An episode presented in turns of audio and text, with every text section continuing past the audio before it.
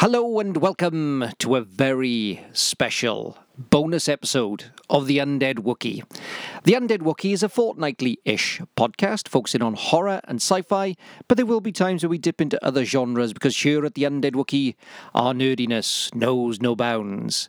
Now, I'm not going to ruin the surprise for you, but this is a very, very special episode. I hope you enjoy.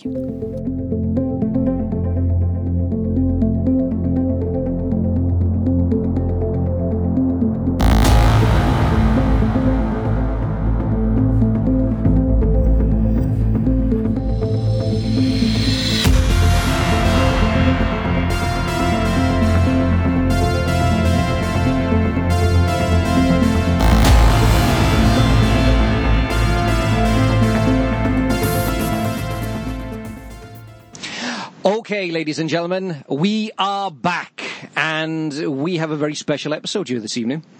Because I can honestly say that I am joined um, by my, well, yeah, my two oldest friends. Obviously, I am joined by my regular co host, the one, the only, the mighty powerful, Mr. Leighton Winston. Mr. Leighton Winston, how the devil are you, sir? I'm absolutely shitting myself, but yeah, I'm really good, man. I'm really good. and on the other end, I am joined by my good friend. Uh, now, some of you may know him from uh, his one of his films, um, "The Adventures of Chester McGarnagle and the Perilous Cabinet of Doom." Um, I am joined by the one, the only, Mr. Gareth Evans. How are you, sir? I'm good. I'm good. I'm, I'm glad you introduced us as friends because I was wondering if we were going to have to pretend not to know each other for this. So this I is think- a good. This is a good start off point. This is Yeah, great. yeah, because otherwise it'll come across as if I'm just some kind of mad stalker. yeah. which, which you are, But you are. Look, the, I, to, I said this to my wife. I said we would. I knew we were destined to be together the first time I saw you through my night vision.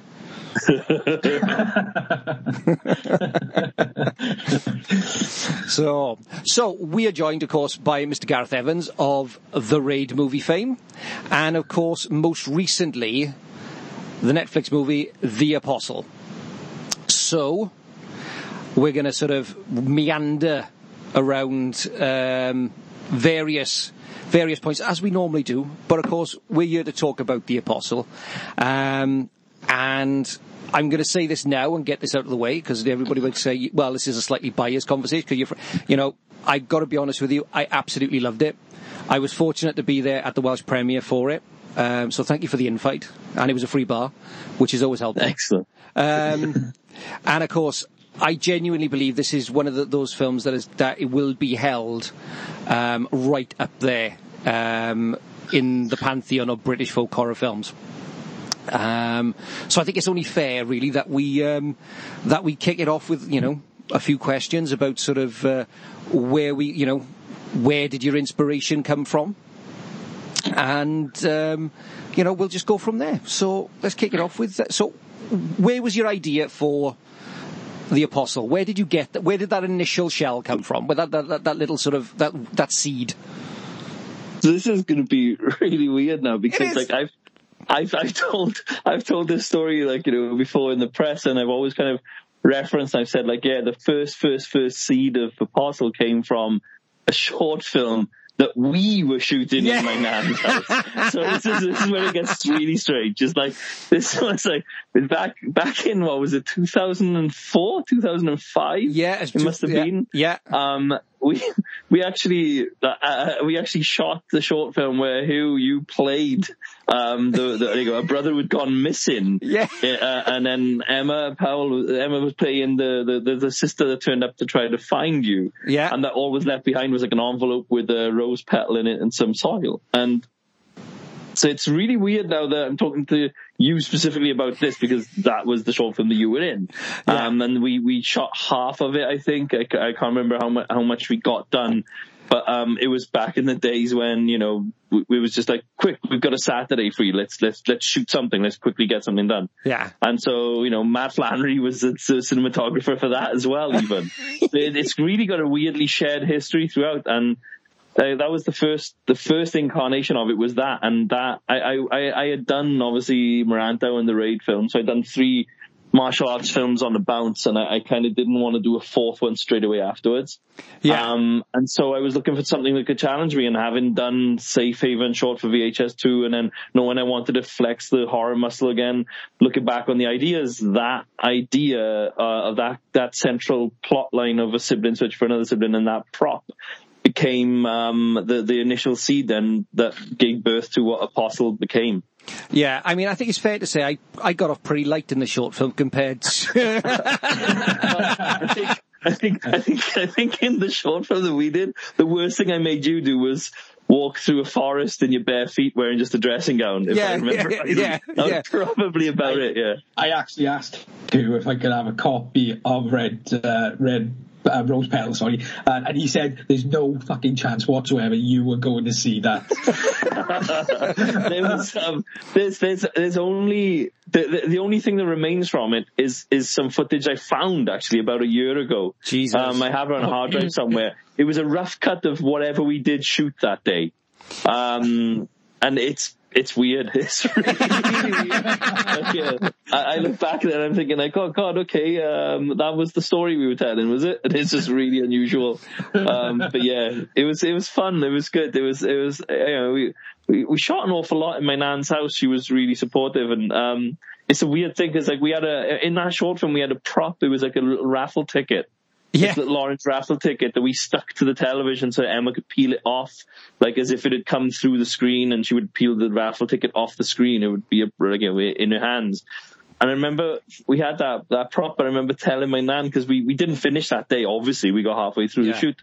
I remember saying to her, I said, "Oh, do me a favor, look after this because we're going to come back and finish a short film soon, um, and I need that prop, but I know I'm going to lose it if it's with me." And so she did. She looked after it, and she had that. She had that little raffle ticket. Then she kept it, and um, even after, you know, because because that was before we did before we did Footsteps. Yes. that was before we did anything else. And then you know, so then uh, after Footsteps, and we did the I did the documentary thing with Matt and Maya out in Indonesia, and then I ended up moving to Indonesia, and I lived there for like seven, eight years, and it was like I was like it was it had been seven years, eight years probably, and I remember every time I'd phone back to my nan, and like the f- first question would always be like, oh, she'd always say like, oh, I I watched this wonderful film the other day. And it was always like, oh, well, what is it? Well, what, what film have you seen? Because I knew it would be something. My, my nan had pretty dark taste because of me. she had to babysit me all the time when we were kids. And so, you know, I'd be like, well, all right, well, what is it? And she'd go off and check her TV guide and come back and be like, oh, it's a wonderful film. You could watch it and watch it and watch it. I was like, what is it, Nan? What is it? What is it? Kill Bill. I was like, it was, just, it was like, it was amazing. But, um, second thing was always that, uh, she had that raffle ticket and she still had it. and amazing. so, um, she, she always looked after. She kept saying like, oh, still got that raffle ticket. Anytime you want to come back and make that short film. So yeah, it was kind of sweet in a way that, um, you know, obviously like when Anne sadly passed halfway through the shoot of Apostle, but, um, I got to tell her before that we were going to go off and actually finally get around to finish making it. But I didn't need the ticket anymore. And then she said like, thank God for that 'cause I've lost it. uh, so you know, it, it, you know, it was it, it came around full circle pretty nicely. So yeah, at least she, I, I, I I'd like to think that she's probably watching some version of Netflix up there, probably getting into trouble for it. Actually, to be honest, Yeah. considering the film did. But yeah, yeah. That's a, that's, that's a really cool story, actually. That it's fair play, fair play. I mean, it, it's. I think I, would- I recently read um, Bruce Campbell's autobiography, uh, "If Chins Could Kill." Oh, it's brilliant. It's, really it's good. amazing, and I got to be honest with you. I'd like to be able to tell some, you know, sort of Evil Dead esque stories about sort of, you know, being tortured uh, during the. However, the, you know, the worst I got off was me walking bare through, barefoot through through through the woods. Oh, I don't know, mate. What about the zombie short film we tried doing? Oh, what? When you covered me in um, Awful. awful for about twenty. it wasn't. That wasn't the worst thing. The worst thing was that because uh, so so I explained to Leighton. So we were doing this short film, right? And the short film we were going to make was basically like it, you know, it was it was it was it was it was all the rage back then, right? so our smart idea was to make um like a sort of almost like a public service information video that was like all the best methods through which you could kill a zombie. So it was like the idea that they, they had this zombie that they had chained up that they were using literally to be the uh, that they would keep reanimating and keep killing and reanimating and keep killing, just to be able to have this little PSA video on on what's the best way to to, to survive a, a zombie apocalypse. Yeah. And um and, and so who played the zombie, but um I think the most discomfort who came aside from the fact that we did a whole gag of his stomach being cut open and awful for falling out, literally awful that we got from Hirwaun Butchers the morning of the shoot Delster's Butchers. in, in a black bin bag. Um, Oh man. also, also worse than that, in the height of summer, um, there's no fridge anywhere nearby. It was it was disgusting for a start, right?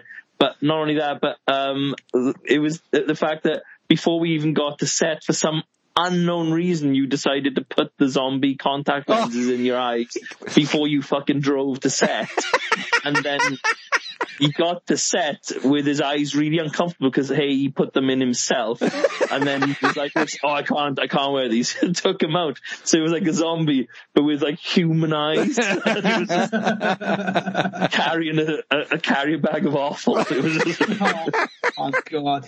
That, it, it, funny you should. The questions I had down was regarding the river of offal that is in Apostle, the, the, the like the river of blood and everything that uh, you made Dan Stevens go through. yeah. And I was like, oh my god, that is rank. And it, it looked, it looked rank, and it must have been rank.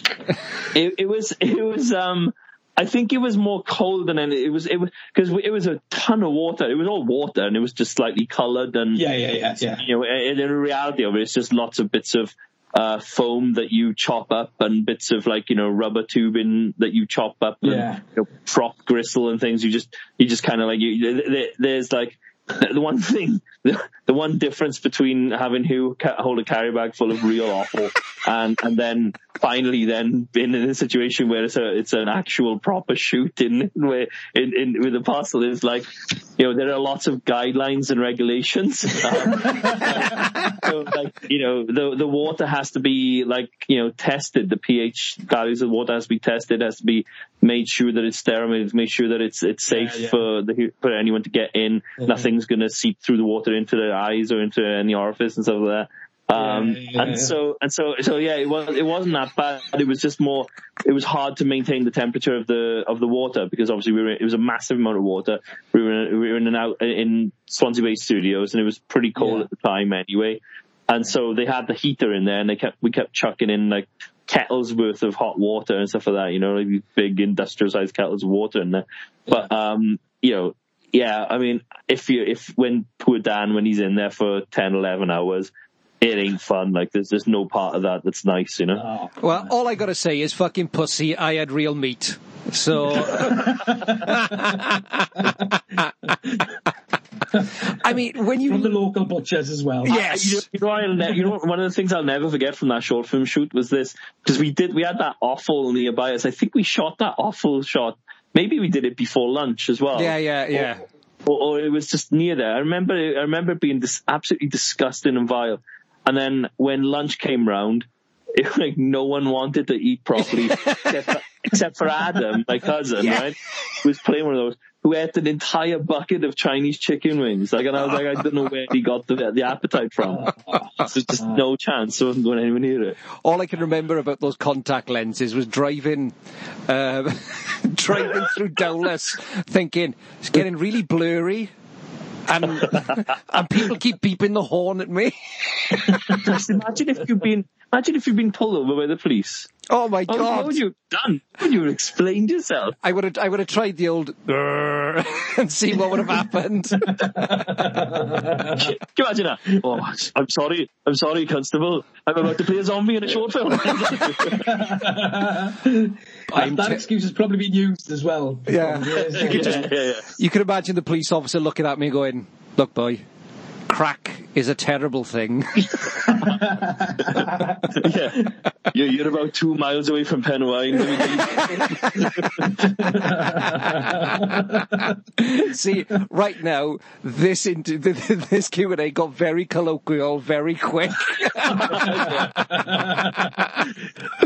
we're a local podcast for local people. Yeah, yeah.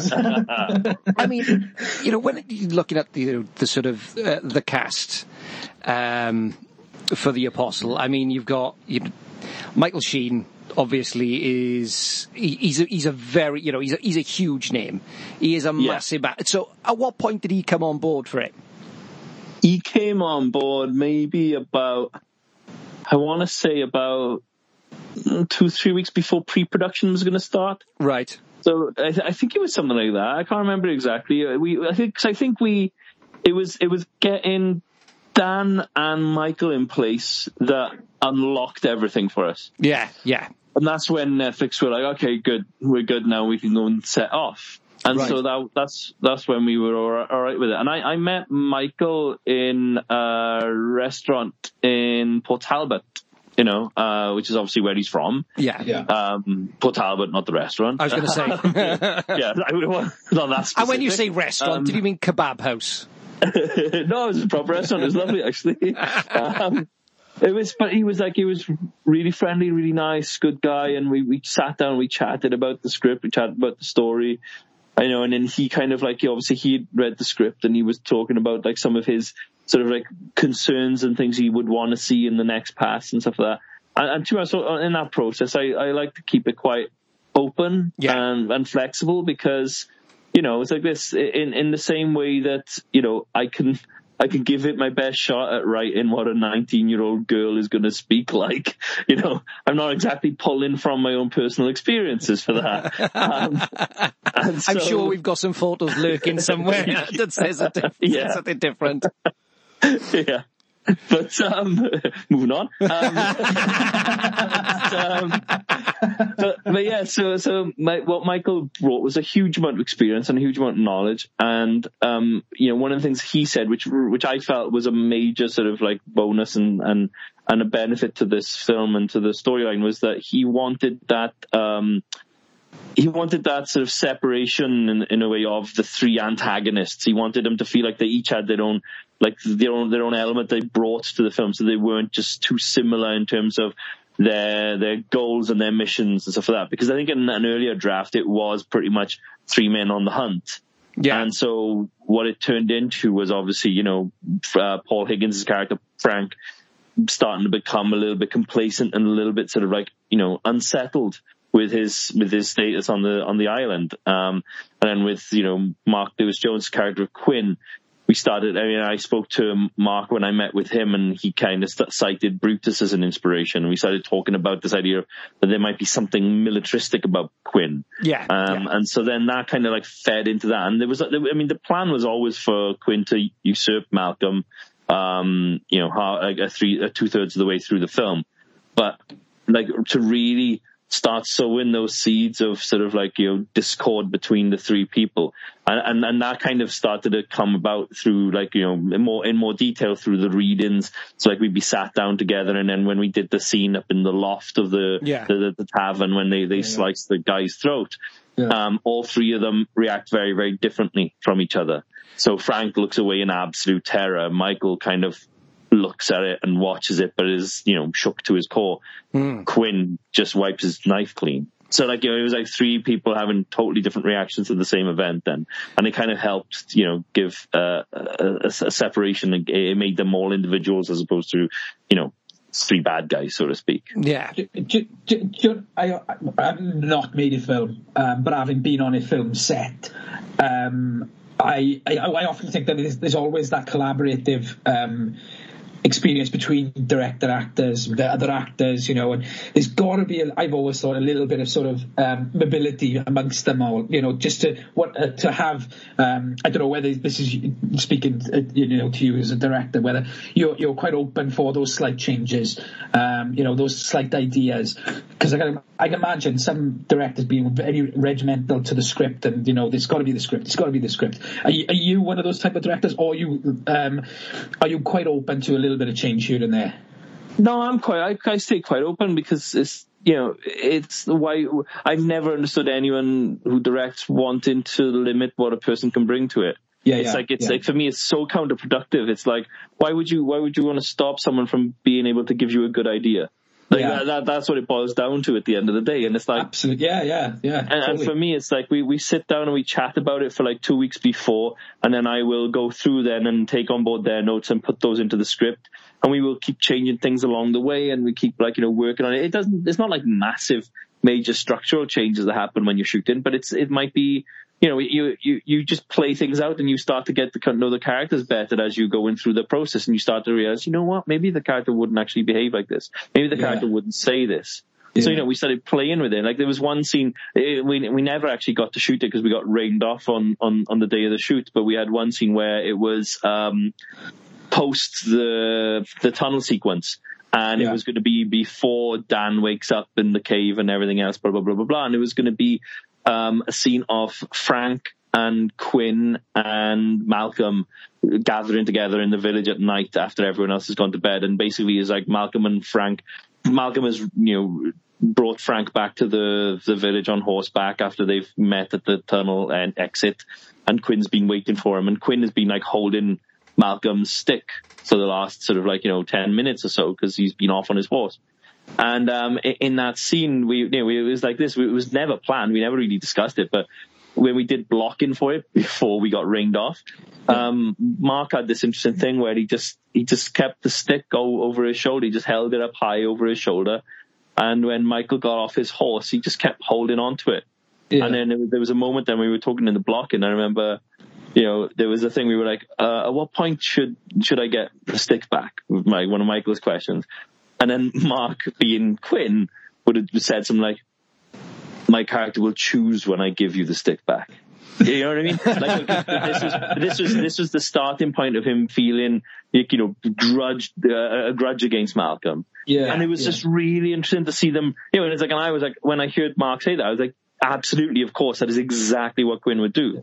That- You know, I- and it was just I imagine that's that's that's really, quite quite satisfying because your your your, your actors then uh, you know they're embracing what you've you know you've wanted the development to roll out like and they they they're, they're uh, expanding on it and you know they're pushing it a little bit further probably to the point where you were going oh my god yeah that actually does really really work Yeah, absolutely, hundred percent. And it's like, and it's sometimes it's the things that surprise you, and it's it's the willingness. It's like I didn't know that Mark was gonna blow at the top of Jeremy's head after he cut the hair off. I had no idea he was gonna do that. yeah But then when he when he did it on one take, I was like, oh, can you also put a lock of his hair in your pocket? Uh, and we, we, Yeah, we yeah. start Yeah. like adding details on top. You start adding it around. It was the same with um like when we did the the raid two as well. I remember you know we we talked to I talked to Julie who played Hammer Girl. Um, Yeah. about the scene when they were at the bar and they're about to be given their marching orders to go off and start like killing a bunch of people. Yeah. And um, I remember telling her, uh, forget your hammers, leave them on the bar so you have to stretch back like a child would for the toys. And, and it was just, it was like, it was, it was just something that we started playing with. And it was like a little, it was cause, cause we, you know, Hammer Girl was a blank canvas. You know, yeah we, Yeah. we, we, we, she was just someone that wasn't much on the page, but we had fun being able to Yeah. put all those little idiosyncrasies into a character then. that that is the big film, isn't it? In a lot of senses, because we, I, I guarantee you, I could probably uh, roll off some, you know, renowned um, little ticks that weren't necessarily on the page. Um, Anthony Hopkins uh, and the fava beans uh, sequence where he, do, he, Yeah. he does the sucking of the lips. Uh, you know, there's there's little moments that improvise you know moments that that, that are legendary throughout film. You know, and so th- something like that I've, I've always found is, is really quite cool. And, you know, and really quite uh, it, it's good to see, and it's it's great to see rather. You know that you know the actors are allowed to you know influence the process because as Yeah. big a part as they are, necessarily they're reciting words off a page, aren't they? Yeah, of course. And it's like, and, and for us, it's like sometimes it's not even like just purely or a line of dialogue or an affectation or something, but it's just sometimes it, you find it. I found it especially with Mark Lewis Jones, who is kind of like my spirit animal now. Um, was, I, I, gotta be I gotta be honest. He was yeah. At the end of the film when I watched it. I thought he was fantastic. Yeah, he's immense. Genuine. He is a Gen- he is an absolute beast of a performer. It is just Oh my it- God. and do you know what? I got to be honest. Sorry to interrupt. My favourite scene in that is his dust up with um oh what the oh the young boy uh, Jeremy? Yeah, I thought Yeah. that Yeah, yeah. I, in terms of um a fight a, a fight scene um the amount of you know passion and feeling in that and just the general sort of ferocity within that scene. That was a fucking belting scene. I absolutely Nice i just i thought that was a because as much as I love a good choreographed scene, um, and there, you know, and I think it- it's very sort of, you know, when it, when you look at the raid for that Merantau as well, uh, is the is the fluidity of the movement, and that comes a lot Yep. a, a lot from the from the Silat. Um, Yeah. But there was something in that scene that was very very primal, and the fact, I mean, Yeah. Marcus Yeah, Jones, he's a big guy, he's a big bear of a man. And Yeah. you know, this young boy is just sort of, you know, is, is just clinging to him. And I thought Yeah. it, it, it's just a brilliant. It was a brilliant, brilliant, scene, and it just Well- looked painful. we we yeah, it, I think it was, um, but uh, um, I was all right. Don't worry about that. I was going to say, Um, but- don't worry, I'm well protected. I'll have a But tab, like- please. We we we when we would design because I designed that with um and this was like my first time doing anything outside of working with Iko and the boys in terms Yeah. of choreography and so I got to work with um Jude Poyer who like you you'll be aware of as well because of, of like our time watching Hong Kong action Yeah, cinema yeah, yeah. Jude has been in a ton of Hong Kong films he shot out there he moved out there when he was like 19 I think and then carved a career for himself out there Yeah. he actually did commentaries of some of the HKL films as well that, Yes, that came yes, out on DVD. right. And um, right. you know, Ju- Jude's like got the most encyclopedic knowledge of Hong Kong cinema I've ever known in a human being. um, you know, I feel like a newbie when I talk to him. I'm like, okay, I didn't know that, didn't know this, didn't know that. Um, anyway, so but but what, what I've what I've loved working with Jude is that it's a slightly different process, and it's like I could talk to Jude about the scene like that and say it's kind of like a bear being attacked by a hyena. Yes. Um, and the, uh, but the hyena is the one that really has that killer instinct and wants to kill. Yeah. And so the bear is trying to like toss this this animal that can you know come around from the back over the shoulders, try to go for his neck every time, and he has to kind of keep throwing him off, throwing him off, throwing him off. Um, and so like you know, the the the it, it just added a layer of that sort of yeah that animalistic sort of urgency to it. Yeah, Now yeah. th- those actors did pro like I mean Mark didn't get doubled at all. Mark Yeah. did the whole thing himself, and then Bill Milner who plays Jeremy, uh, who I love deeply because he's just the coolest kid I've ever met. He's just such a nice guy. Yeah. Um, he he did pretty much like 85% of it, 90% of that fight. I think he only got doubled for two shots, I think. There was one when he had to be thrown over over Mark's shoulder. yeah. And then one when he got thrown into the sink where, you know, where you, Yeah, know, yeah, you yeah, can't really throw an actor into that with it, with no padding on his back of his head or anything. Yeah. So, you know, for those two shots he was doubled, but for everything else it was Bill. So when, when Mark kind of like closes the, the, the razor on his hand Yeah. and then grabs him and just scoops him off the table and slams him down into the floor, that was Bill. Like, Yeah. you know, that was Mark grabbing Bill and just yanking him off the table. That's so great. there was so much power in there. They they really really brought it, and um, I know all the stunt guys afterwards. They talked about Bill like you know so sort of like fondly because I know on his first day of filming he had to come in and do the scene which was out in the wheat field, Yeah. like the elephant grass field, when he bursts through and is like you know screaming for Andrew and then he falls flat on his face as Yeah. he comes out. Yeah. Yeah. Like that was that was the first thing he got to shoot in the entire film, and it was like throwing him right in the deep end on day one. Um, and they they they were saying how amazing it was that he just kind of like the way he fell, the way he controlled his body, the way he controlled his force, he didn't hurt himself. They were just they were like, yeah, he's natural, he's really good for the physicality. Yeah. Um, and so what happened then? I, I, Sorry, um, that was me sneezing. I'm sorry. so it, it totally caught me off guard. It's like, oh, sh- oh shit, oh shit. sorry, sorry. I thought, I thought, no, sorry, I thought one of you'd gone on safari or something. Yeah. It was really- um, but um, yeah, it's, it's, the wilds of Pontypool. I've been picking off the you know the hyenas circling. but it's it's interesting to talk about that scene because you know circling all the way back to the thing I was talking about earlier. Um, right after that scene when Quinn tells him to sound the alarm, and then he starts like sort of parading himself around the village a little Yeah, bit, yeah, yeah, yeah. quite pompous and strong, and, and cutting a figure in the middle of that village and that community. An actor like Mark, um, who has all of that wealth of experience, what they bring to it, like uh, we were talking earlier about, like characters, actors bring in certain affectations or certain um, additional elements to like performance or lines of dialogue and stuff.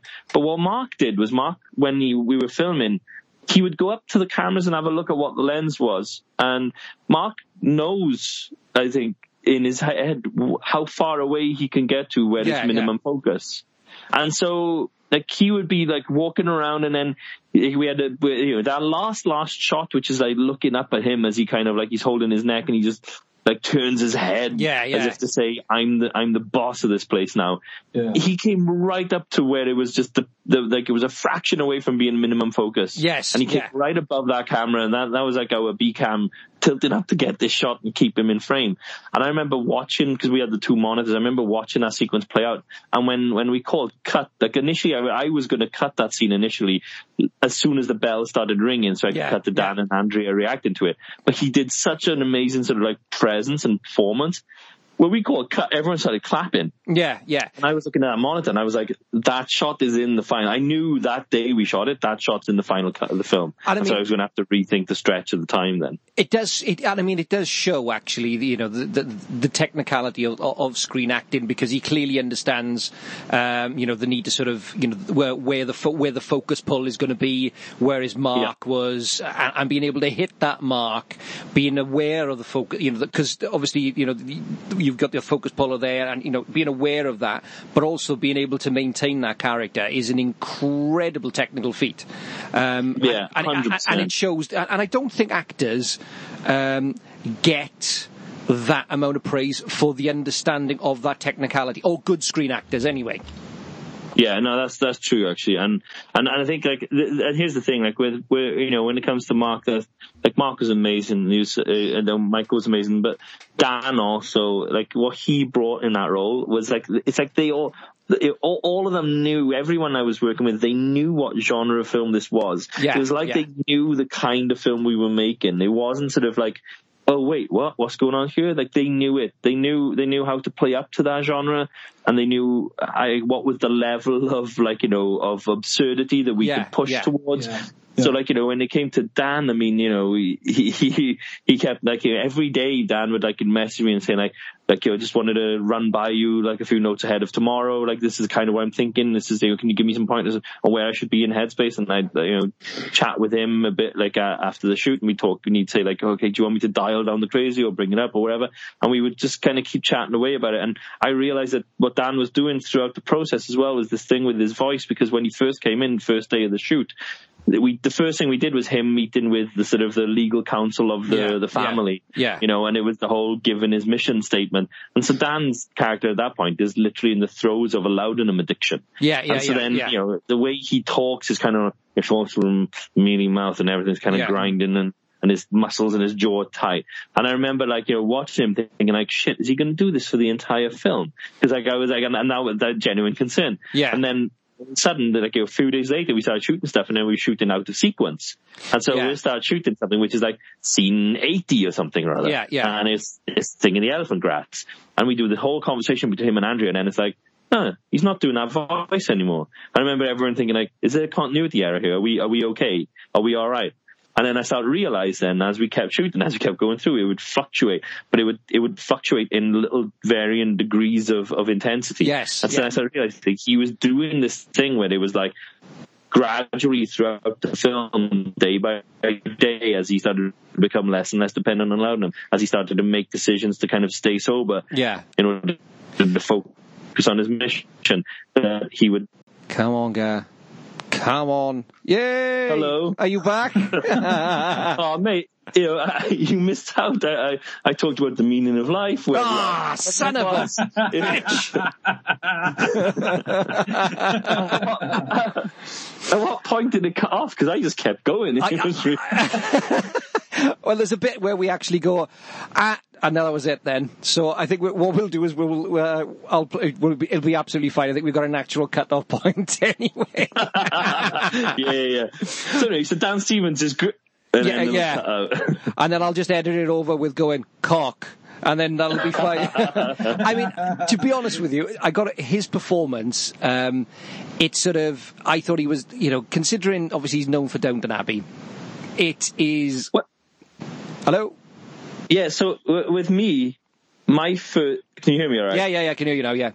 Yeah, okay, good, good. My, my, I I didn't know him from Downton Abbey. That's the really interesting thing for me because I never, I never watched it. Still haven't, you know. Yeah. Oh, I've, Um, never seen, I've never seen it. I've never seen it. My, Maya loved it and she knew of him and that, but like for me, it was the guest that introduced me to him. Yeah, Oh, yeah. Um, Fabulous film. and I, I, I so what happened was like we, when we did the raid one, we went out for Midnight Madness in Toronto that year. Yeah, And yeah. then the second night was You're Next, and that was playing then. That's a great film. Um, which was Simon Barrett writing and Adam Wingard directing. And Yes. we, we, we, we met up through that festival and I was like big fans of theirs. And I, I loved You're Next. Like we, we actually, we loved that film so much that, um, uh, Maya and I, Maya being my wife and, you know, at that time, owner of the, the, the, the boss of the company that we were using in Indonesia yeah. like we, we bought the rights to you're next to release it in Indonesia, so we released it in cinemas there. Nice. Um, you know, it was a small limited release, like because it was it's very hard to get like films from outside opening big in local cinemas in Indonesia, but we Yeah. we, we gave it a release at least. You know what I mean? Yeah, yeah, yeah. Um, and so, uh, you know, we kept in touch with Simon and Adam, and then, you know, obviously next thing came around, and it was like, okay, the Raid 2 was going to play. I'm pretty sure it was the Raid 2 that was playing in Sundance. Yeah. And then it was the same time that the guest was playing. wow. And so then I was like, okay, cool. So we got to go see that. And then, um, I was prepping, um, for a film called Blister. And one of the people I met for Blister was Dan Stevens. And so I was like, oh man, I loved you in the guest. It was so cool. And, you know, I'm good friends with Adam and Simon. So we started chatting around about that. And like he stayed in touch with them, both as well and gets on with them really well. And we were just chit chatting around and we were talking about films and stuff like that. And then Blister ended up kind of falling by the wayside. It just, it just didn't happen. There were certain scheduling issues that meant that it wasn't going to be made. yeah, yeah, And yeah. then, um, I went off and started figuring out what the hell I was going to do next. And when Apostle came around then, you know, we were looking at names and we are like, oh, Dan. And so, yeah, that, like it, it, it's this weird thing where it's, it came from uh, making the raid, meeting the guys from You're Next. They go off and make the guest. I start to realize, oh Christ, who's this guy, Dan Stevens? He's Yeah. super charismatic, super interesting. And then we meet for something else. And then eventually it comes right round full circle. And then we ended up making this film together. wow. Can I can I just ask something about uh, Dan? Um, did he try and explain what the hell was going on in Legion to you at all? you know I- what? Genuinely though, I when um when when we were prepping to do this this film, Yeah. I, I I Legion season one was starting on TV back then, Right, and right. I I I have this thing, and it's a weird thing, but like I won't watch whatever they've just done prior to shooting if it's if we're in prep. Like I, just, I Yeah, don't, yeah. especially a television show. It's just like Yeah. you know, it's like it's like when you watch like um, Breaking Bad, which is such an incredibly layered performance with Bryan Cranston. Yeah. Yeah. Watch that show, I'm just like I I feel like I've I, I've spent what like sixty hours with you plus Yeah. and and, I, and I'm watching 60 hours of, of, of seeing all of your all of your all of your performance because there's so much range in those show in that show Yeah, yeah, that he yeah. goes he goes through everything and I'm like I don't know what what can surprise me anymore about a performance right? So for me whenever I'm about to work with someone the last thing I want to do is binge watch 10 hours worth of their performances. I, have you I, I want I want to I want to feel like I'm seeing things fresh for the first time Yeah, have you seen So- it since? um, no, I haven't yet, to be honest. Like I, I, I'm, I'm terrible with catching up on television and films. Like I'm, I'm awful at it. Like I got, I got, I got so much stuff I need to catch up on. What I am good at watching is anything which is short. So sitcoms and you know animated Yeah. shows. I'm, I'm like up to date on Rick and Morty. I'm up to date on It's Always Sunny in Philadelphia. I, I only started it. I only started Phila- like It's Always Sunny in Philadelphia about five months ago, four months ago, and I'm, and, I, and I'm up to date on season thirteen. Or Are is it you season- what- have, you, have, have you seen the good the good place on Netflix? I have not. No, I've heard. I've heard a lot of good news Oh, about my that. God. I, I, I have. I haven't caught up with that. First two seasons of that. that that's that's ideal television for you. Then that is Oh, because I'll it's quick, it's quick, it's brisk, it's just, it's incredibly funny. The, the the ideas in it are just phenomenal. They really really are.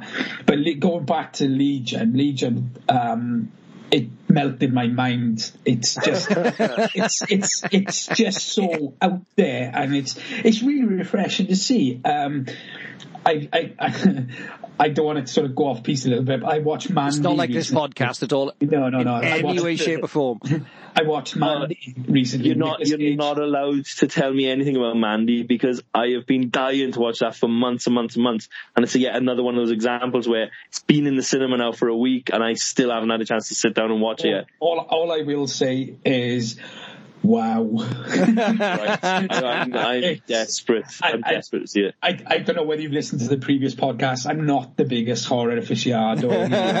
I, I, love cinema, but I said to Hugh, I said, I really want to see Mandy, and he was like, watch it. It is bonkers. And, the, and I know it's a simplistic term, but the thing is, it's the perfect term for it to describe it because it's just so so it, it, I, I, I, I could argue it was shot in 1985 easily, nice. easily, and I, it's.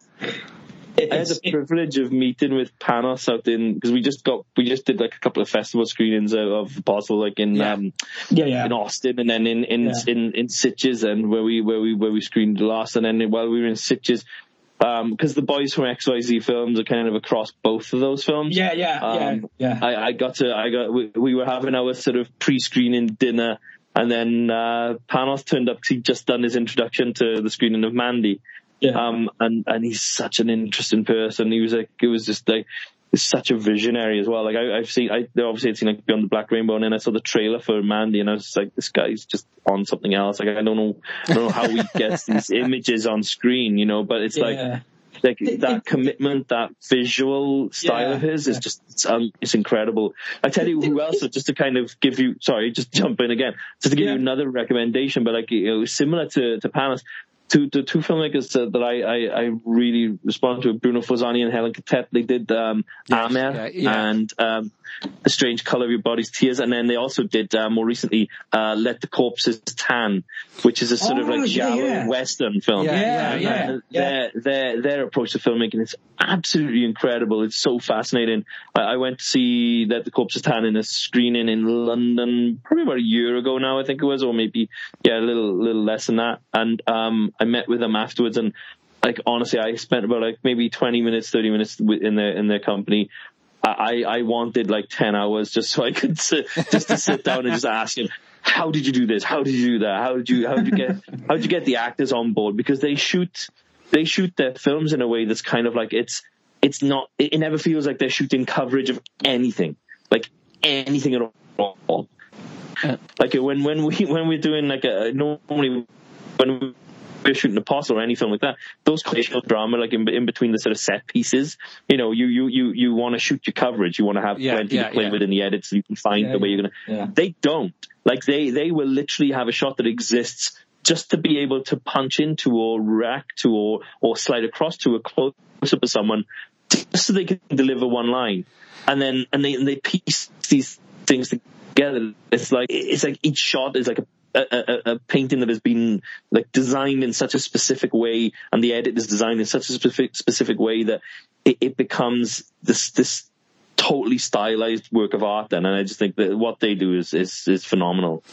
That, that's that sounds like a quite a disciplined way of working almost, doesn't it? You know, knowing that you know the piece, the bigger pieces you've got are not going to be the whole unless you shoot those little bridging shots then um, to make the picture then. Because that, that, that is quite disciplined when you think about it really isn't it? to, to, totally. And and that that to be honest like that approach when I asked him about it I said like how do you like how do you get an actor on board for that as well? Because it's very difficult because it's like you know what I mean? When when we're when we're figuring out the scene me and Matt Flannery we will have our shot list. We'll have our, our imagined version of how the scene will play out yeah. so that we know we've got something to work from as a sort of like a, as a sort of foundation, right? But then when, when the actors turn up on set, that's when you start doing blocking with them and you kind of, you, you hope and pray, and if you can't get them to be exactly where you want to, you try to nudge them to be like, "Oh, have you thought about standing by the fire?" You know, and then and then then your shot list works. You know what I mean? Um, but if, yeah, they, yeah. if they veer off too far, you you adapt and you shift and you improvise.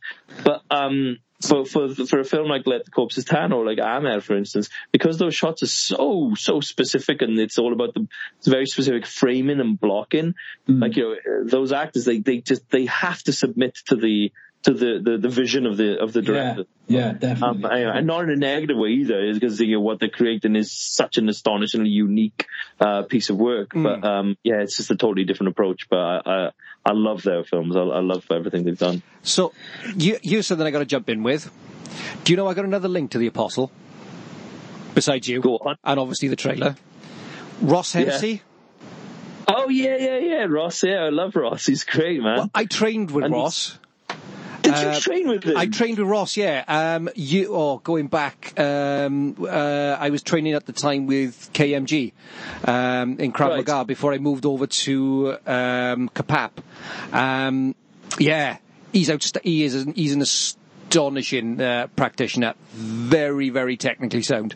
Very, very powerful. Oh, okay. Scary powerful. Yeah, you know, and you know we have connections to Ross through different through Emma as well. Yeah, yeah, yeah, yeah. See, yeah. Small world. It's, but, it's, such a small world, really small world. And Ross, at the time when uh, I was training with him in Merthyr, he had just come back. I think he'd done an episode of Hollyoaks.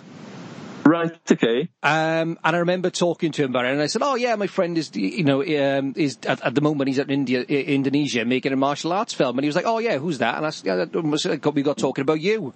And right. lo and behold, um, there we go. There we go. See, look at that. Look at that. I'm like Kevin go. Bacon. Six, six degrees of Kevin Bacon. Yeah, but no, it was one of those moments where I sat there, I was sat there at the screen and watching it going, that's Ross. What's he? That's Ross. That's amazing. Yeah, it's such a small world, isn't it? And, Ross crazy. was great as well. He was like, you know, he he had to be pretty patient as well because when we did the the scene with the spears going through him, mm. um, yeah, don't worry. Uh, not literally the spears went through him, but you know when we were setting up, when we were setting up the yeah, Emma it must be shot. so pissed at you right now. yeah, yeah, yeah. Um, he was less pierced when I left. Yeah? Um, uh, yeah, thanks, Kat. He now he now has to drink all of his any fluids in the kitchen and uh, with a tarpaulin underneath him. but yeah, when we when we shot that, like because like um, Tom Pearce, who's the production designer for the film, uh, yeah yeah. someone I, I love a great deal because he, he, he delivered in spades on this film. It was incredible what his, him and his team put together for us in terms of the, the, the design of that village, first and foremost. But, um, for, for every aspect of it and, and, including, we were trying to figure out, like, how do we do this thing with, um, Ross, like, with this scene where the spears are through him, because I wanted that camera to go from behind him all the way around and to yeah. just kind of have this thing. So they ended up constructing this sort of like weird, sort of body plate armor um, that could be worn by Ross that would be bolted into the ground. So it would go all the way over his front and his back, down through his legs into the floor. Right. And we could bolt it to the floor so that it wouldn't wobble, it wouldn't move too much. Yeah. Um, and, and basically the, the, the, the general gist of it was that we were trying to figure out what to do with it. And we were like, well, what if it's kind of like, you know, when you have like a snooker cue that you yeah. can screw apart in the center? What if it's just like that? So we just have to figure out where the entry points, where the exit points are, and then you kind of screw in on part of the spear and then screwing on the back of the spear uh, on either side of his body, and it, it, just it was it was like finding the real simple theater tricks uh, uh of how to do something, and and you know transpose those into film. But yeah, yeah like, so he was a good sport man. He was he was bolted to that floor for a good couple of hours.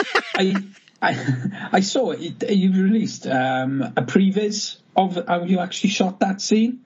Yes. Yeah, I saw that recently, and I thought, even when I watched the, the scene itself, and you know the setups and the camera angles, you know, and and to see, to see like the previs, because uh, I know previs is huge in in making films, especially if you've got um, complicated sequences, much like the you know the, the raid and the raid two, etc., etc. But it was it was interesting to see how it was going to factor into what ultimately is you know a horror film, isn't it? A folk horror film. Yeah, it's, it's still got the dynamics of you know the, the the, violent act itself, isn't it? And you know if we think of like the old, uh, I'd say the old, but say uh, say Halloween, isn't it? You know, it's very minimalistic, isn't it, in in its acts of violence. But then when you come around to the mechanics of say a modern horror film, um, you know, to see something sh- done like that, then you know, is is is is quite. I I find fascinating. I'm not going to lie, I, I really do. But I'm I'm the I'm the type of person I like to see how films are made, but also then I'm spoiling films for myself because it's like, oh, do you know they did that scene? And it's no, no, Yeah. it's just let somebody watch it and wash over them, isn't it? But you know, Well- to see to see how it was done, it was fascinating, fascinating. But the, the thing with the previs was that it came from a place of just me being so nervous when we were making Merantau that I would not deliver properly on the martial arts. And so for me, it was like, I, I just want to have uh, a super cheap, low budget version of the fights first. So I know they work. I know the shots work. I know the edits work. yeah, yeah. Um, and, and then, and then we're basically just replicating those shots. So that was like, that was when it came to Merantau, that was, that was the approach and it was, it was a safety net. yeah, yeah, yeah. And yeah. then when it came to other films following that, like the Raid and Raid 2, because they were martial arts heavy and like action heavy, then it was the same thing again, same process. yeah, But for Apostle, it's just, it just felt natural. It just felt like, you know what? It's a good tool. It's a good way to do things. And it just, it helps me know exactly how many shots I'm going to be shooting that day. Yeah, It helps all the other HODs know exactly what's required of them.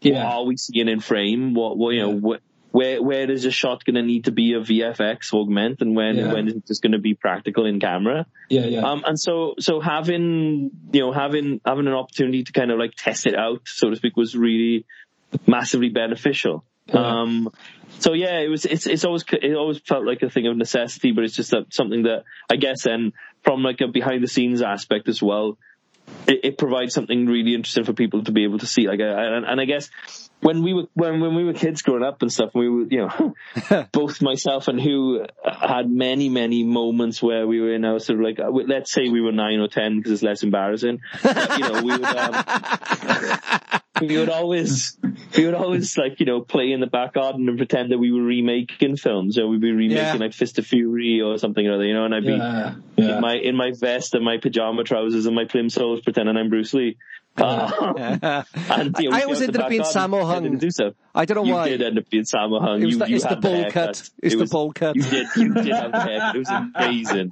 But um, you know, we would we would do we would, we would we would always pretend like we were making films, but we had no access to the industry. We had no way of knowing what it actually meant to make a film, or what the equipment was, or how the processes would be. And so, you know, I grew up hungry for that information and for that knowledge, but never really finding um, an avenue where I could find it. Um, you know, and then when DVDs came out and the wealth of behind the scenes materials and commentaries and things like that. I learned so much from them so that when it came to finally being able to make films of my own and being able to put footage out there, it's kind of a little bit weird in a weird way. Me looking back on myself when I was a kid wanting that information, being like, you know what? This is how we do it. This is how we did it. Yeah. These are the tricks that we use in order to achieve this. You know, and, and, and if somebody wants to take that and then use that as a, a leaping off point and then finding a better way to do that, And then great, I can learn from them then as well. Yeah, I, I, this is something we, me and who have talked about previously is, is um, um, filmmakers influencing other filmmakers. It's, it's you know it's gone on for over hundred years, isn't it? You know, um, from the advent of cinema. But you, you know, as a director yourself, and you, you, you've, you've you sort of implied, you know, the makers of you're next, and you know, that the Corpses and whatnot.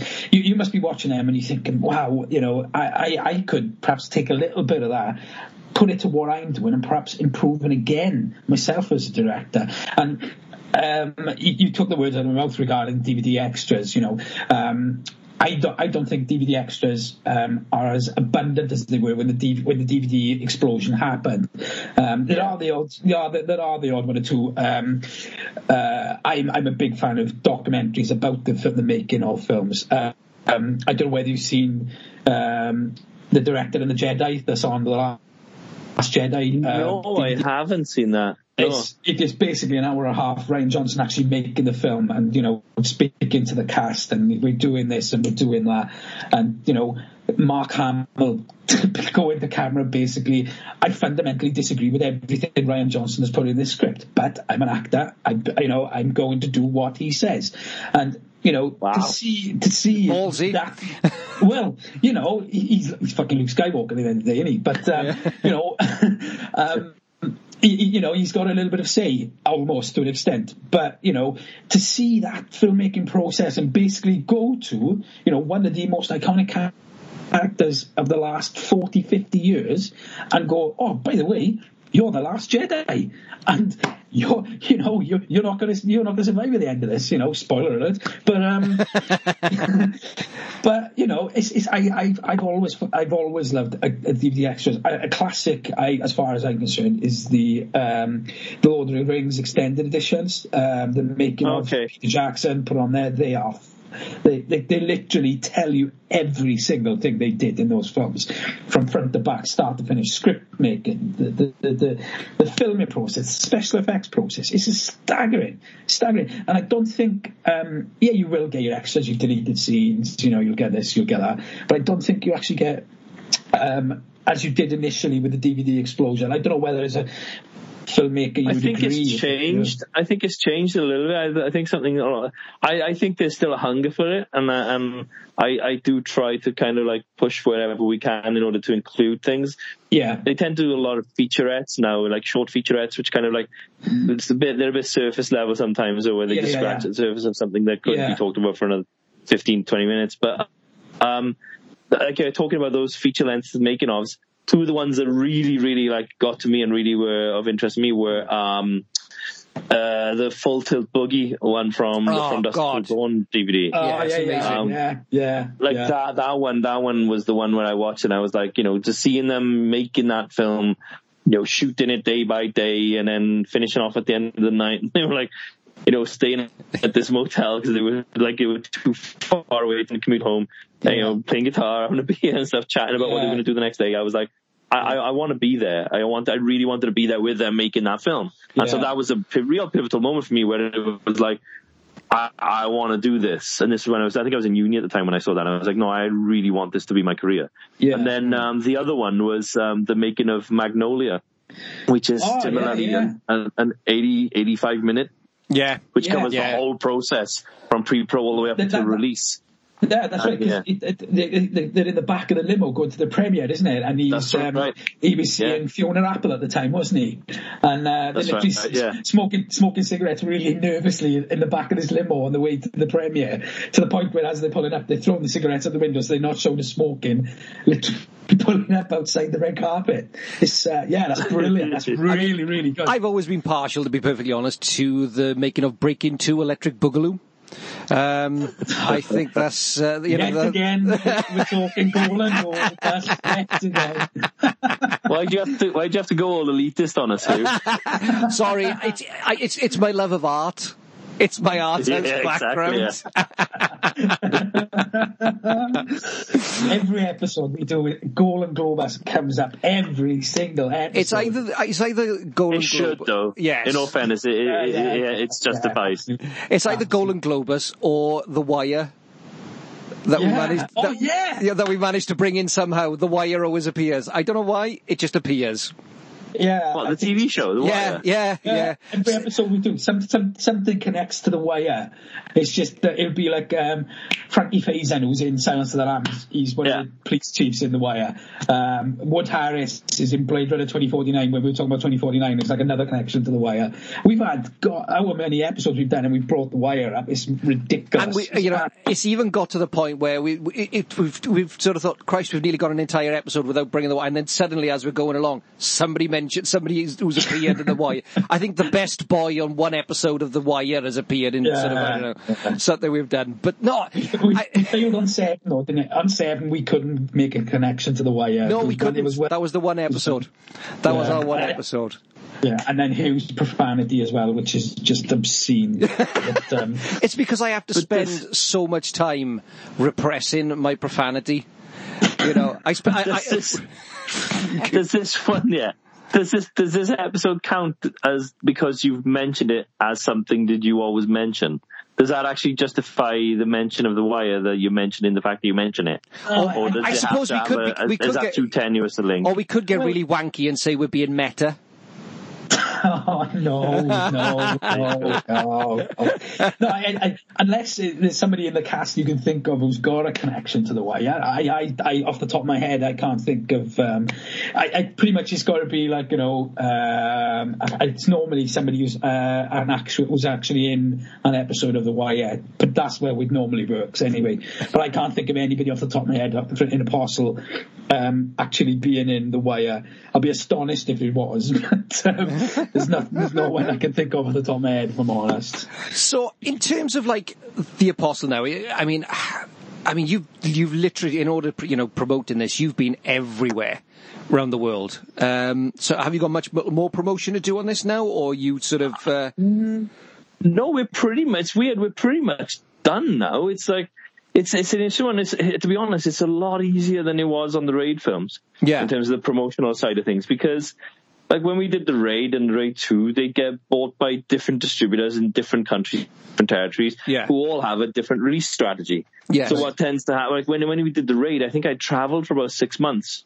Where it was just like on off on off, and you'd go to a different city because there'd be a different release date. So it'd be whether it'd be like Hong Kong or Japan or France, like or Germany or, or, or, America or you know UK or you know, and I was living in Indonesia at the time. Yeah, yeah. And uh, Indonesia is not close to any of those places. um, and um, it, it's one of those things like I, I like I always like it, like I'm always aware of like you know, um try not to complain about the fact you get to travel around these amazing places and stay in these really nice big hotels yeah, yeah. and da da da da. da because because it, it, just sounds super ungrateful. But you're not really seeing any of the places. Like I mean, we we would like we would travel land and then an hour later start to press or something or, or go off and then intro a film or something. And then the next day you do your press day and then it's like okay thank you. Yeah. time to go home now. Yeah. Yeah. Um and it's like so like it, it, when you do it for like six months it just gets to you after a while. You're just like okay you because you answer the same questions as well. That's the one thing as well. It's yeah. like yeah. when the raid one came out it was the question mark, the question that everyone started with. So so how does a Welshman end up in Indonesia making martial arts films? And then, and then when we did the raid two, you'd still get. So how does a Welshman end up in Indonesia so making martial arts? Films? Have films? you ever been tempted? Because uh, I would have been to like change the story and sort of say, well, the one day I got absolutely hammered, and suddenly I woke up and I was I had a camera in my hand and I was making a martial arts film.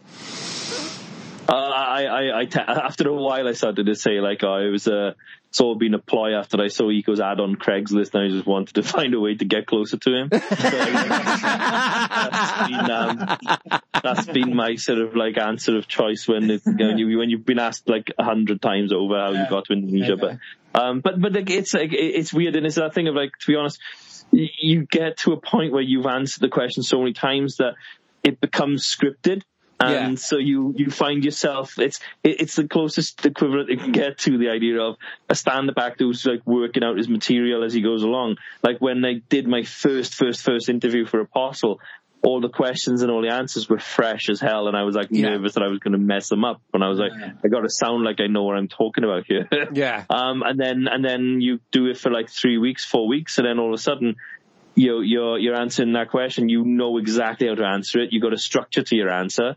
But what you now have to do weirdly is make the person you're telling it to feel like they're hearing that you're, you're coming up with this information for Yeah. the first time. Yeah. Like you have to answer enthusiastically. You can't just be like, you know, ad verbatim and be like, yes, uh, this is an analogy for religion and da, da, da. You, have to kind of, it has to be more conversational. So it has to feel like you're engaged as you answer it. And, you know, it's, uh, yeah, it's, um, the, the press is pretty much over for Apostle, but the beautiful thing, and then that part of that is the benefit of releasing through Netflix because it's like 196 countries in one day. It's Wow, like it's yeah. boom, it's out, and it's like right, everyone can watch it, and you know, and, and then tell me did they love it, did they hate it, and and and and, and they do tell you when they hate it as well. I love is a real I do love how you've, social you've, media. you've described it as uh, marm, uh, marmite.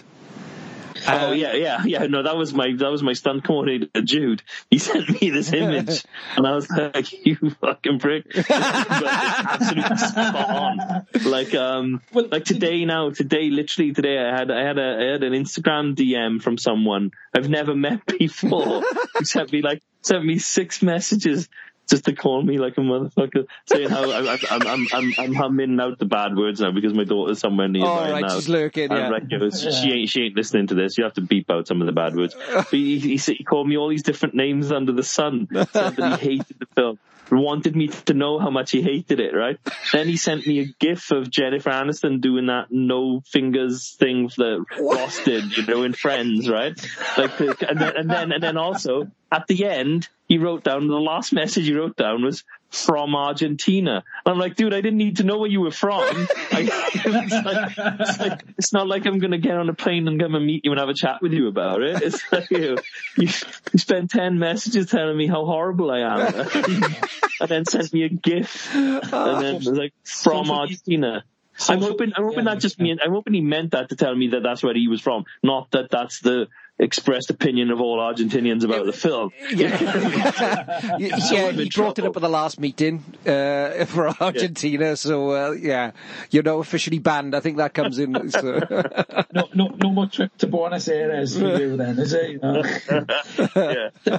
Uh, You're talking about um, the release with uh, Netflix, and this is prob- this is probably going to be the norm now for a lot of filmmakers um, in the in the future, isn't it? You know, um, not that studios are dead or dying or whatever, but the thing is, Netflix seem to be uh, quite open with towards the filmmakers, and you know, yeah, we can see that you have a vision, you have an idea, we're on board in it, and we're fully supporting you. Um, that's a, that I suppose for new filmmakers is a really, really quite important thing. Um, but you know, for more established filmmakers, um, well, this use a case in point. Martin Scorsese's next film is coming out on Netflix, isn't it? With um, De Niro, Yeah. Pacino, uh, you know, Oh, the Irishman. Yeah. yeah, the Irishman. Yeah, I, I, I totally blanked out then. I will admit. Couldn't remember what the film is called. you know, and you think like you know, you're talking about one of the world's greatest living directors. Is his next film is going to be streaming to your telly, you know, sometime next year, and that that's like wow. Can you imagine that uh, the Martin Scorsese of say uh, 1977, or you know, Oh, good, being you know, told that 1990. 40 yeah, being told the best part of 30 years later that his film is going to be streamed into people's houses and not seen on a on a big screen. That uh, you know, and that is going to be the norm very very soon, isn't it? Do, do, do you would you agree with that or? But I think, I think, like when you think about it though, I mean, it's just the way technology's gone and like, I, I, I, there's a big argument about like, okay, the small screen versus the big screen. And it's like, Yeah. well, well, it's like, well, of course, anything that's been made, you know, naturally will have a different experience when it's played on a gigantic screen with super loud sound in Yeah, a yeah. room filled with a hundred plus people. Mm, it- yeah. Definitely going to play differently than it would if you watched it like on a phone or on a tablet or on on your television. Yeah. But like, um, you know, my my my go-to answer, my scripted answer for this that I've, that I've, that I've accumulated for the last few weeks. Um, but it, but to be honest, it's been like it's been in in my head for like a, a long while now. Is this idea of you know, in the 80s when we grew up and we were kids watching films, like I watched The Godfather, I watched Back to the Future, I watched um, Goodfellas, I watched Yeah. Evil Dead, I watched the Coen Brothers films. I watched all these sort of classics. I watched The Wild Bunch. I watched all of them for the very first time on VHS on a 15 inch portable television with a mono sound speaker on the side of it that was terrible for the quality of sound and the picture was square. It wasn't the Yeah. full widescreen image Oh, it's pan and scan, and, wasn't and, it? and It's pan those and scan. pan and scan and those films still spoke to me. They took me to a different place, and and and it made me fall in love with cinema. Now, you know where we are now is very different from where we were in the eighties and where we were even five years ago. Never mind like where we'll be in another five, ten years from now Yeah. you know, TVs are, are, are getting bigger. The, the clarity of detail is higher. The fact is now most people are, are not even using the speakers of televisions. They, they're getting sound bars because they're so readily available now. Yeah. Yeah. Um, and and so you know we're you know we're, we're streaming in we can stream in 4K UHD um you know so that disparity is not as big anymore. And and to be perfectly honest it's like this like I can't speak for the the Irishman because it's a big budget film but I'm sure one of the reasons why he's doing it is because of the fact that what Netflix gave me was like a uh, not not like creative autonomy, not in a way of like being overly controlling, because every aspect of this is collaborative. Yeah. You know, and every every every aspect of it has to be, uh, you know, it's not compromise. It's notes that are critical, but put you in a in a better place in terms of what you're trying to create. But um, there's there's still that level of a, a, sense of like freedom and of support that Netflix give that I've never experienced before in anything. Yeah. And and and the, the reality is, I think that when it comes to the films like Apostle or films of like a lower end in terms of the independent cinema, we need we need systems like Netflix in place. Mm. We need yeah, systems absolutely. like yeah. and, and Amazon as well. You know, other streaming Yeah. platforms that are creating original content because w- without them, it's it's getting very hard now for independent cinema to survive outside of that. You get a few that are becoming like awards contenders. Mm. They get to have a decent shelf life. They get to have a decent life in terms of theatrical runs. But if you don't, if you're not in that very, very small, minute bracket of independent cinema that, that gets recognized and acknowledged, then, uh, you know, the traditional distribution method is starting to fail you yeah. you know, you, I've been in cinemas where I've watched films that have been made by like really good friends of mine and, and, and, and peers of mine, people who I admire and respect a great deal. And, you know, I, I sit down in the cinema to go see their film and I realize, Christ, I'm one of eight people that are in this 300 capacity seat uh, screen. Yeah, And, and that, yeah. that's, that's heartbreaking. And it's like this, you know, I, I understand the, the, the, the fact that this is a business too, you know, so like cinema chains, you know, they've got to justify the fact that they have to pay for the, the, the running of those screens. It's Yeah. staff. It's Yeah. cleaning up. It's the, the, the power that's needed to play the damn thing in the first place.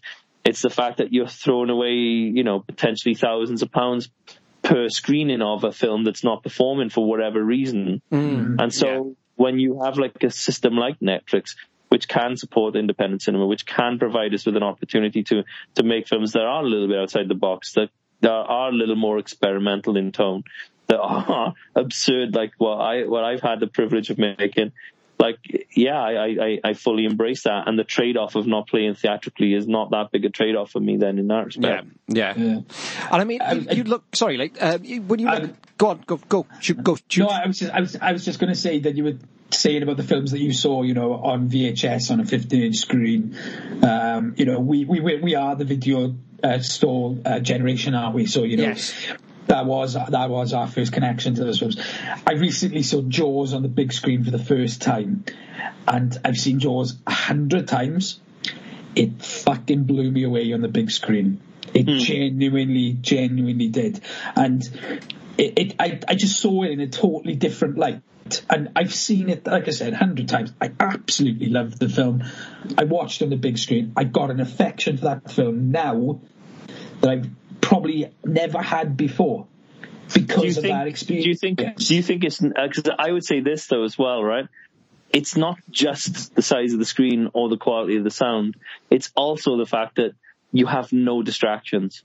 That's No. what it is. You know, because it's that- like I- it's, that is it's like complete- I, I've I've fallen in love with films and watched them and and you know not checked my phone and not done things, but. Like when I watched Kubrick films for the first time, I remember like thinking, "Oh, these are incredible films. I love them. They're great. They're great. They're great." Then they had the Kubrick, retrospective in of all the places. It was uh, St David's Theatre in Cardiff. They did like a screening of all his films, and it was like a week before uni started. And I was like, "I'm going to all of those." And I just Didn't we sat go there and and see watched 2001 together there? We we did. I went for the whole hog. I think you joined me for 2001. Yeah, that was an arse And, number. um, in the bed- Wait, we're talking about the screening now, right? oh yeah, we're not talking about the bathhouse after. okay, okay, good, good, good. Um, but it was, um, it was, it was an, it was an amazing experience to see those films on a big screen, and it was, it was exactly that thing. It's like when you have no distractions, I'm now paying attention to every single detail. Yeah, Yeah. absolutely, absolutely. Yeah. And I, and I think that you're, you're almost reminded of uh, what's the right word I can think? The purity, you know, the actual essence of that film, isn't it? When you see it large and you see it writ. And Yeah.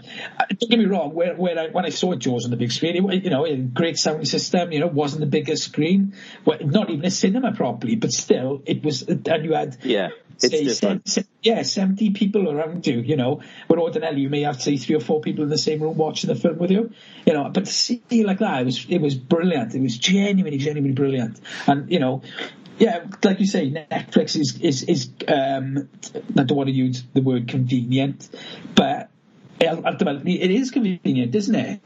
You know, well, so, I mean, it, it's insane. I think, I think, I think, I think know, generations now have no idea how good they got it.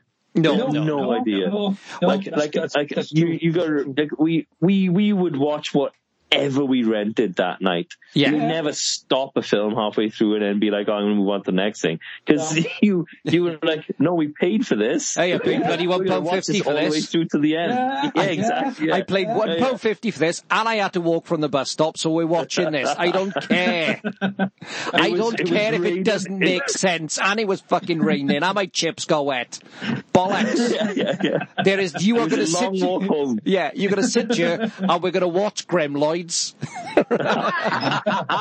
I'm so glad you picked that. I was I was gonna say like tonight tonight's the night of Jim Carter. Oh! This what oh, do you know? Oh, oh my god, I I nearly messaged you on it, but I, I it slipped my mind. Can you remember Samurai? Um, Yes, Yes. yes, yes, right. yes. There's somebody who follows me. It uh, wasn't a samurai film. It wasn't even a martial arts film, was it? No, no, it, did- it, did- just doesn't. I mean, I think the fight scenes essentially, you know, were, were a guy who could just about barely lift his leg.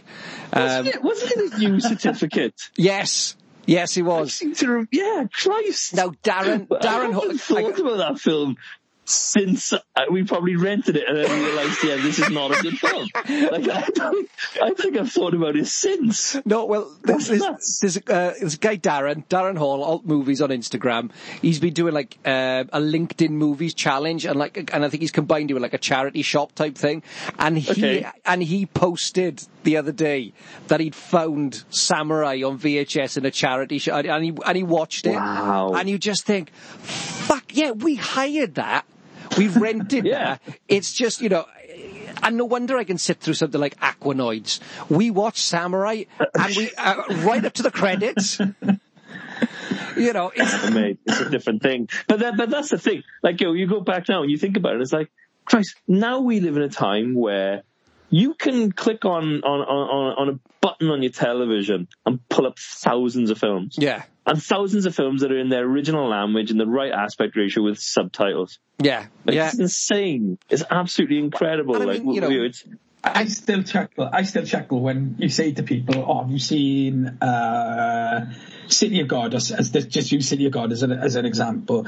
And um, I remember saying to someone, "Oh, have you seen? Have you heard of this film?" And they go, "What's it about?" It's like, "Well, it's about these Brazilian street kids. Uh, it's three hours long, and it just shows them growing up through the favelas." And they'll go, "Brazilian? Oh, so is there subtitles?" And you'd be like, "Yeah." And they're like, "Oh, I can't watch the film and read the subtitles at the same time." And I'm like, "What the fuck?" How how do people sort of deny themselves something watching When- when something like that? you say that. When City of God came out in the cinema, I remember going to see it. I remember buying tickets to go see it. And the person behind the counter said, "You're aware this film has subtitles?" Yes. And I was like, "Oh, Yes. so." Oh Yeah. And then, and then they said, "Yeah, because people have been complaining and walking out and want their money back." And I'm like, "Wow." I mean, that absolutely. But the thing is, we, we, again, we are the video shop era, so a lot of the, um, see, the Jackie Chan films, they were dubbed badly. Bruce Lee films were dubbed badly. And I will. I will say this though. There's one one thing I, I do really enjoy, and and I have it is a personal sort of kick for me. It's getting foreign versions of the Raid and the Raid Two, and then hearing what Iko sounds like dubbed into French, sounds like dubbed into Japanese. You know, it's it's fascinating because it's like because you're like. Who did they go with? What kind of what kind of octave have they gone for for Iko? So it's really interesting because in Japanese everything's kind of deep like this, and then in French they go very effeminate, and it's like it's really interesting. Oh, 'cause tell they kind me of like somewhere. to watch the film play totally please, different. Please tell me somewhere that he sounds just like, my name's Wu. I am an interpreter for Mr. Suzuki. Please You know tell what? me. I would I would kill for there to be an old retro dub in English language, like Oh, using the man. same the same voice talents that they used on the old rank home video Bruce Lee Oh, films. God, that would just be amazing. that. It would be incredible. That'd be amazing. I, I, who, I, I've got to tell you the story, Gareth. This is this is on my children's lives. This is a true story. You mentioned the raid. Um, I had a I had a parcel come through the post today, and I managed to buy the raid on Blu-ray uh, on a one click accidentally. And it literally came through the post today. No And I, way. I sent the picture to who and I went, no, this is an Alanis Morissette song, you, you know what I mean? and it's like, and I, I, it's, yeah, I was like, oh my god, this is such a weird, weird, weird day. And, and, Hey. I, and the, the crazy thing is, I had the raid too, but I never had the raid for whatever reason. Like, and, How much? How much did you pay for on the one click? um, how much money do you make off it? Don't worry, don't worry about that. Uh, Five pounds something or other it was, I think. Right, the, sto- the story comes full circle here because today I was walking around town. I went into the CEX and I saw the raid there for a quid. Much cheaper, mate. Yeah. they, pro- they probably couldn't read the subtitles. Oh my god! Oh do you know? Oh my god! Do you know what? We, we're talking about being in the video You know, shop. you know, you've you know you've made it when there's enough stock of your film so that the price of CEX drops down to a pound. Like you know, you know, it's like it's like oh, we we can't get rid of them for anything We more ne- than a quid. Like not even a pound fifty. Like you know, we Was put the a lot of effort in on that film. man, was the raid sake. next to Danny Baker's own goals and gaffs? I, I'm not being funny, right? I, I'm not. Right, so who, who knows this of me, right? And and and my wife definitely knows this of me. But um, when I moved back to the UK uh, from Indonesia, uh, like you know, all, all, the way leading up to it, I just kept buying Oh, like, yeah. VHS tapes off eBay, like old X rental Yeah, boxes, because yeah. I get super nostalgic for the artwork and everything else. Blah blah blah blah blah. I, I bought Danny Baker's own gold. I, I remember watching it with my brother and thinking, "This is brilliant." The only thing I haven't got right now is um is like the best of "They Think It's All Over" with Nick Hancock or something. Here. That's the only thing I haven't got right now. Otherwise, I I have all of my childhood sitting in a in a in the corner of a room somewhere. So I'm sure I've got. A, I'm sure I've got a couple of VH copies of the TV show This Life. If you want them, you know, I can chuck them in the post. Oh. Remember This Life? I, I With used to Andrew love I used to love this life, yeah, this Yeah. life, and then but before that was Our Friends in the North, which was Oh, a class. Oh, God, my it's, God. Love that. I, it's, I got the CD soundtrack of that. Amazing. It's I, I bought the CD of it when it came out. I love love that show. It was such a good show. But yeah, So here's a question amazing. for you, Gar. Here's a question. We, obviously, we're talking now. The v, you know we are the VHS generation. right? Yeah. Out of all of the VHS uh, tapes out there, what is? I've got a couple favourite covers with artwork on it. What's what, what? Like my one of my personal favourite ones is Ninja Mission, right? The cover, Okay. the cover, right? The cover promises so much. It's got people Yeah. on power boats. It's got guys with gas masks and Uzis. It's got ninjas. It's like a ten, it's a ten year old's dream, right? The film is unwatchable. Right? Okay. And I remember renting it from Valentine's Video and getting really, really excited that I finally got Valentine's video, Jesus, well. Right? That I got it. But Valentine's was one in Aberdare. wasn't Yeah, it? yeah, yeah, yeah, yeah, yeah, yeah. Yeah. Opposite It was Lidl's. Curiosity in Hirwaun, wasn't it? The- yeah. Curiosity. And then the Hirwaun and Video Shop. Hirwaun videos. Or yeah. the top video And shop as it used to be, even when they moved Yeah. it on the bottom. And then they had What was the one on the top of Penywaun? It was the it was a supermarket, but it was what did it used to be was the called co-op. back then? Leo's. was it Leo's, Leo's? Leo's. It was Leo's, yeah. yeah, yeah. Yeah. Everybody Christ, is. we, The, go, we go anywhere to get a video, wouldn't we? Yeah, It's just like we travel everywhere for it. I mean, and then you had Valentine videos. You had arcade videos. Yeah, Like, that's um, right. Oh, there it goes. My dog trying to kick off uh, in the background there. You go. Um, But, uh, me, me, well, funny enough, where me and Hugh grew up uh, in Trecynon, round the corner from us was this little tiny uh, Bell Street video. This Yeah, little yeah, tiny yeah. shop. Yeah, Yeah, Jack get used to own it, didn't the- he? We had all the film posters from there. Yeah. Um, I remember having, and this is gospel, um, when Raiders of the Lost Ark came out, there was promotional postcards given to me. right. Can you imagine how much they'd be worth now if I still had them? You'd be able to retire on that old- shit now. The old, the old, the old CIC videos Oh, covers and wow. everything. Wow. Amazing. Oh my god! So- I, the, the, the posters I used to have. Oh my days! God, so come on again. What's your favourite? What's one, uh, one of your favourites? Not your the favourite, because there's so many out there. But like I said, Ninja Mission's one of mine. What's one of yours? All right. Um, I'll give you five. Come five, Em. five favorites because I Em. can't. I can't do just one. It'll just drive me nuts. Otherwise, I'll be like, oh, I should have said this. Should have Yeah. said that. Um, Sakura Killers. definitely. Oh God, yes. That was special. Um, I, I was telling, I was trying to explain Sakura Killers to some kids in school the other day. Um, I don't know how you begin to do that. it- it- and how did I even manage to shoehorn it into a GCSE business studies lesson? I still managed to do that. it's like Peter Rabbit with ninjas, isn't it? Yeah. and Chuck Connors with a shotgun in his golf bag. It's brilliant. Um, I noticed Leighton's I checked out at this point. I, I'm- I have to. You're not going to be ready for this one. Go on. Em. Um, Invasion USA. Yes. Oh man, the, one of the, one of the two checks. Yes. yes, exactly. and then, um, I mean, for me, just because it's just brilliant artwork. Um, Evil Dead Two. Yeah. Yeah, man. Yeah. Yeah. Yeah. Yeah.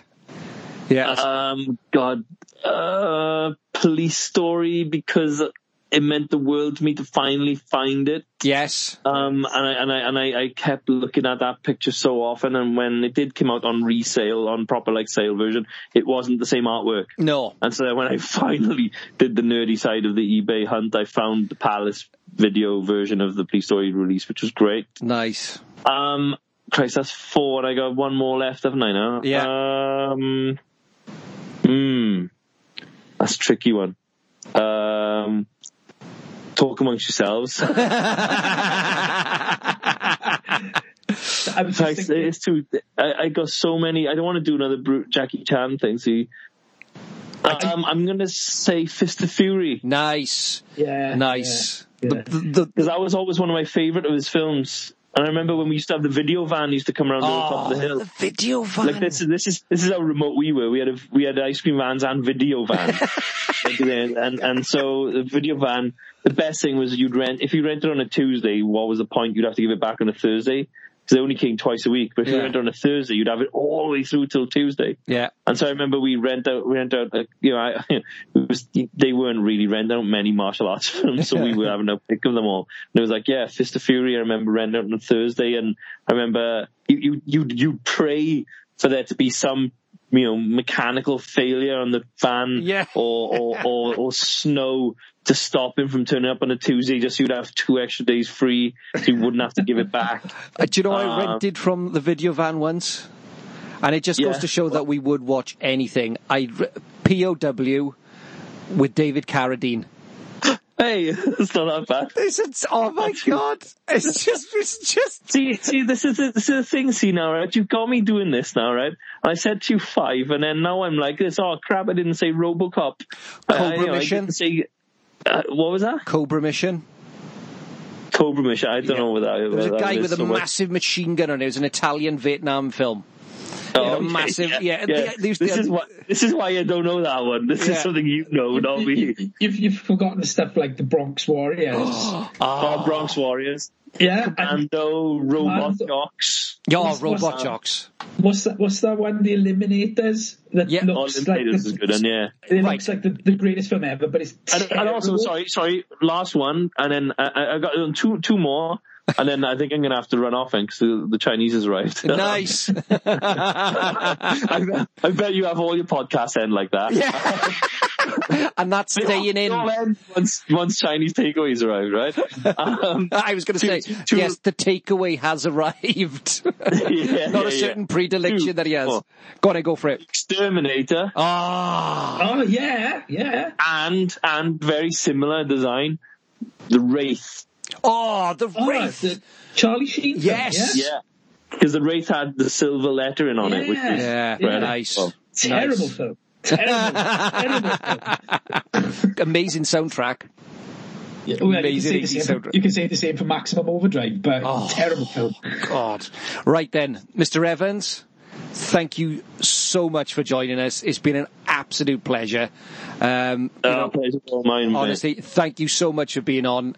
Um, and you know, really, really, really, really appreciate it. I can't wait for this to go out because honestly, uh, my face is aching now from from laughing. Um, Nice one. so uh, I, I'm looking forward to finding out just at exactly what point did the Skype call cut off. Like, you know, just how much uh, of, of the amazing things I said about Dan Stevens that Yeah. it get, it has not come through. and you suddenly Um, realise your voice goes, and suddenly Dan Stevens was. nice talking to you, man. Anyway, Yeah, no, lovely guys. Thank you so much for that. I really appreciate it. No worries. I'll speak to you soon, Gar. Enjoy your Chinese. all, all the best, man. Bye. Ta-ra, buddy. Ta-ra. Bye. Ta-ra. Ta-ra, ta-ra. Late, you still there? Yeah. There we go. He's gone now. Dude, he's gone? Yeah. We did an hour and a half there. Right. Are we going to keep this little bit in? But no, we're. Uh, I'm gonna. Yeah, yeah. We'll uh, we'll keep this bit in. I'll do a bit of editing around it. So- Well, that went.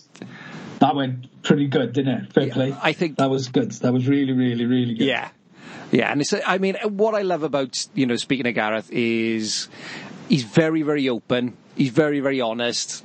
Um, he's a lot of fun, and obviously, Yeah. like I said, you know, it's, it's great to sit down with like my two oldest friends and just talk, talk film. Yeah, it was cool. That was really, really cool. Yeah. And to find out, to find out he saw a copy of the Raid for a pound. I it on Blu-ray. Like, uh, you can't make it up. No, you really, couldn't. really can't make it up. See, this is Really what hap- make it this up. is what happens when you put three Valleys boys uh, together on a podcast. Thanks, man. Thanks. When, Right. you, when is this looking to go out? Uh, this will probably. I'm going to try and get this out over this weekend, Oh, there we are. so I'll go out as a just- bonus episode. Oh, cool. I've just well, I put an Instagram post up just to, just before we uh, went on here. I didn't say anything. I just put a sign. In fact, I, this, I'm gonna have to go and see my family. They they come back. Right. And they've been they've been here about an hour. I've locked them out in the living room. so have a look on Instagram. My my my my uh, my photo that I put on there. Excellent. And um, and I just said nothing further. But um, yeah, that that went really well. That All went right. really really Yeah, well. no, dude, thank you for being on, man. Thank you for coming back. Oh, it's great. Brilliant Right. stuff, man. I will speak to you soon because we'll have to record a full and proper episode very, very soon. All right, mate. Have a good one. Take care, man. Take it easy, buddy. Ta-da. Ta-da. Ta-da. So, ladies and gentlemen, that was our interview slash conversation or whatever that was with the wonderful Mr. Gareth Evans. Um, like I said, to be there sat with Leighton and Gareth and to get to talk about his films and just to talk about films and some and, and reminisce about some ideas was just a wonderful, wonderful experience. So I want to thank Leighton for being on and I want to thank Gareth for taking the time out of his extraordinary um, busy schedule. Um, really, really appreciate it. Uh, from the bottom of my heart, really, really thank you so much for being on. So that's all that's left to say in this bonus episode. In the immortal words of Count Duckula. Good night out there, whatever you are.